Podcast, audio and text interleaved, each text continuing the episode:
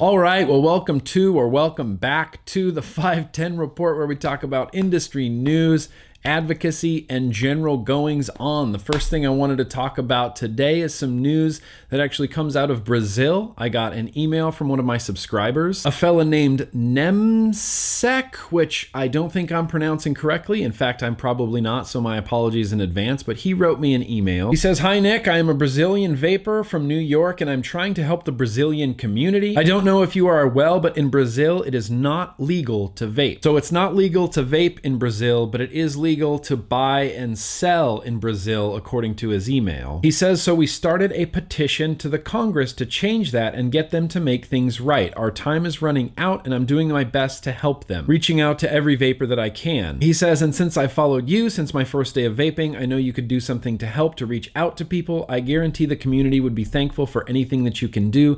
To sign the petition, all that's required is to sign in with Facebook or Google. So he sent me a link to a petition, and I'm going to go ahead and put that petition down in the description below this video. Overall, as a general rule, I'm not a huge, huge fan of petitions. Petitions are the bare minimum that someone can do for advocacy. So just make sure if you're in Brazil and you're a Brazilian vapor and you're going to sign this petition, make sure that this petition isn't the only thing you do. This petition is looking for 20,000 supporters, and right now they're hovering right almost at 4,000 supporters. And I'd love for them to get this over the top. So, like I said, what I'm going to do is link down in the description to this Brazilian petition. And if you are a Brazilian vapor or you live in Brazil, definitely check it out and definitely sign it as a first step towards initiating some change. The petition itself says electronic cigarettes are already adopted in first world countries like the United States and England in the fight against smoking. Well, not so much in the United States, but definitely England. But we're currently working on the United States, and I believe that we'll get there too. Being a proven alternative, 95% less harmful, by releasing commercialization, we will combat an evil that kills 8 million people a year in the world. The electronic cigarette suffers great resistance on the part of the lobbies and the pharmaceutical industries and smoker for being a cheaper and efficient alternative to quit smoking. Releasing the commercialization and officializing electronic cigarettes in Brazil will be a step towards equating the country with other countries of the first world, and underscore the commitment to the health of the Brazilian people. And absolutely, a petition is a great jumping off point, but like I said, don't let the petition be the only thing you do. Moving on from that, real quickly, I wanted to talk about some emails that people have been getting from Amazon regarding Sony batteries. And multiple, multiple people and multiple, multiple subscribers have sent me this exact same thing. And what it is, is an email from Amazon. If you buy Sony batteries, batteries for your vape devices on Amazon. They've been sending out this email. For Sony, the safety of our customers is a priority. We have recently noticed that some people use our cylindrical lithium ion VTC cells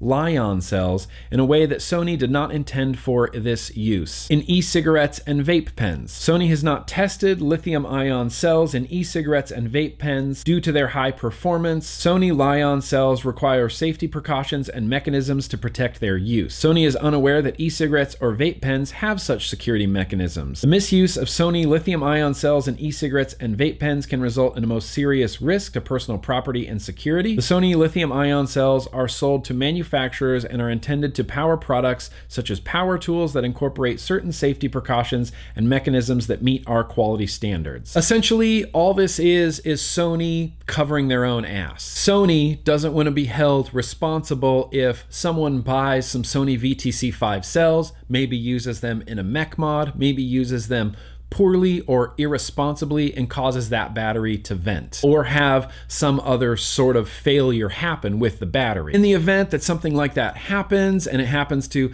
make it to the mainstream media news, which is something we see pretty often about e cigarette batteries exploding, which is such a rare, rare, rare occurrence. But if something like that were to happen, you can't hold Sony responsible because they sent this warning out. Now, I don't think Sony or Amazon Amazon is going to prevent you from purchasing Sony cells, Sony VTC5 batteries, or any VTC lithium ion battery from Sony. But like I said, if something were to happen and someone was injured or personal property was damaged due to negligence or just mishandling the batteries, Sony can kind of turn around and say, nope, well, uh, we, we tried to warn you about this, and more or less wash their hands of the situation and not take on any of that responsibility due to someone negligently using their batteries in an e cigarette. Fortunately, here in the vape community, we do have people like Battery Mooch that are teaching battery education to the masses, and the majority of regulated mods that we use the VTC cells in do have some sort of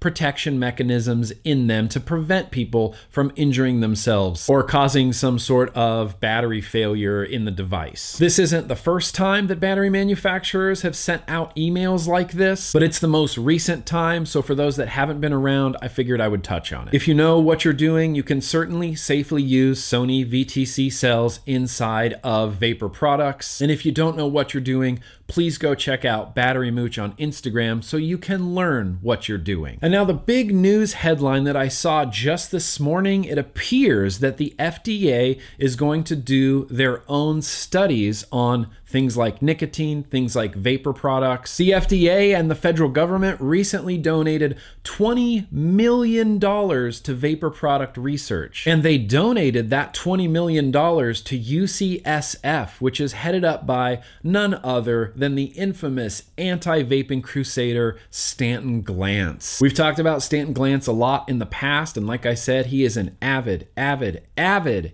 anti vaping crusader. So the FDA essentially gave $20 million to the biggest anti vaping crusader on the face of the earth to study vapor products. I don't think it's that far of a stretch to see where this is going. I definitely, definitely do believe in science, but I have very little to no faith in Stanton Glantz. His bias towards vapor products has already been a, a very, very transparent thing that everybody can clearly see. The San Francisco Chronicle reports this research is meant to inform state and national policy around tobacco control, which has become newly complicated in recent years with the introduction of products marketed as low risk compared with traditional cigarettes cigarettes. That claim, says public health experts, is not backed by science, except that it actually really truly is backed by science. And this seems all very well timed with last week's announcement from Scott Gottlieb basically threatening the vapor industry. The new grants are really built around developing a modern understanding of these products and how they compare with cigarettes, said Stanton Glantz, director of the UCSF Center for Tobacco Control Research and Education. E cigarettes kind of arose over the last five years and really injected themselves into everything we're doing. What we need to do is watch how the market evolves and stay on top of it. I am genuinely, genuinely interested in what Stanton Glantz and his team finds out. And not just what Stanton Glantz and his team finds out, but how the media portrays what they find out during this study. Because believe it or not, a lot of the studies, even coming out of the United States,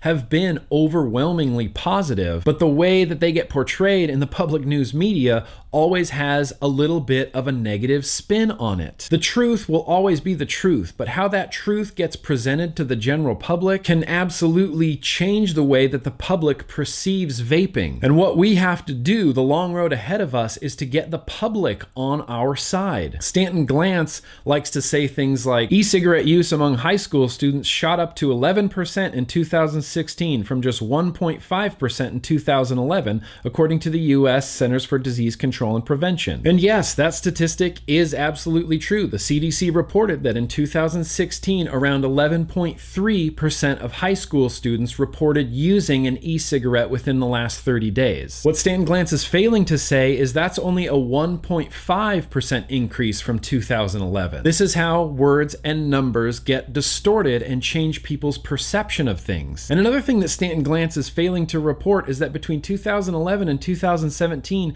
youth cigarette smoking rates are down almost 16%. This is how words and numbers are used to distort people's perceptions of what's actually going on. We have the lowest youth smoking rates that the country has ever seen, and an increase of 1.5% between 2011 and 2017 of high school students saying they've tried an e cig in the last 30 days. 1.5% is what Scott Gottlieb is calling an epidemic. And of course, I'm going to link in the description to this article from the San Francisco Chronicle with our favorite person, Stanton Glantz. And I would just like to read the very last paragraph of this article because it's oh so rage inducing. Some adults use e cigarettes to help them quit smoking traditional cigarettes. The assumption is that e cigarettes are less harmful with lower levels of toxic substances inhaled. But researchers like Glantz aren't convinced they are safer. Stanton Glantz, how much longer can you just hold your head under the dirt? How much longer can you completely ignore all of the science that is going on? It's not just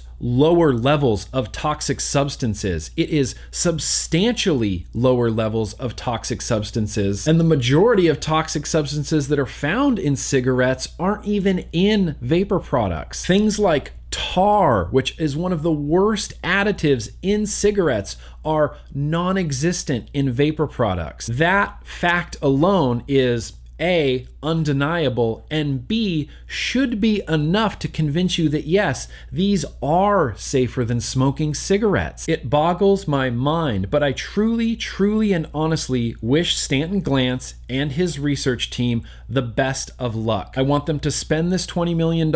I want them to do their due diligence on science. And I would love to see Stanton Glantz and his research team come to the conclusion that literally every other scientific body has already come to, including the largest and most respected group of doctors and scientists in the world. I've truly and honestly never seen a health organization like the FDA care so little about the citizens' health. And the biggest issue that they are all worried about is that youth vaping will lead to youth smoking. It's a completely, completely unfounded conclusion to come to, and I genuinely cannot believe that we have public health officials that are willing to narrow the road to vapor products and limit access to the 480,000 people in the United States that are going to die this year because of smoking related illnesses. The FDA is willing to make that sacrifice in order to protect the kids, protect the kids from a product that not many of them are even using regularly, protect the kids from a product that is at least 95% healthier for you than tobacco cigarettes? Does Scott Gottlieb or Stanton Glantz even have a conscience? And do we even need to bring up the fact that 30% of high school students drink alcohol regularly? Or that 14% of high school students binge drink regularly? Or that 23% of high school students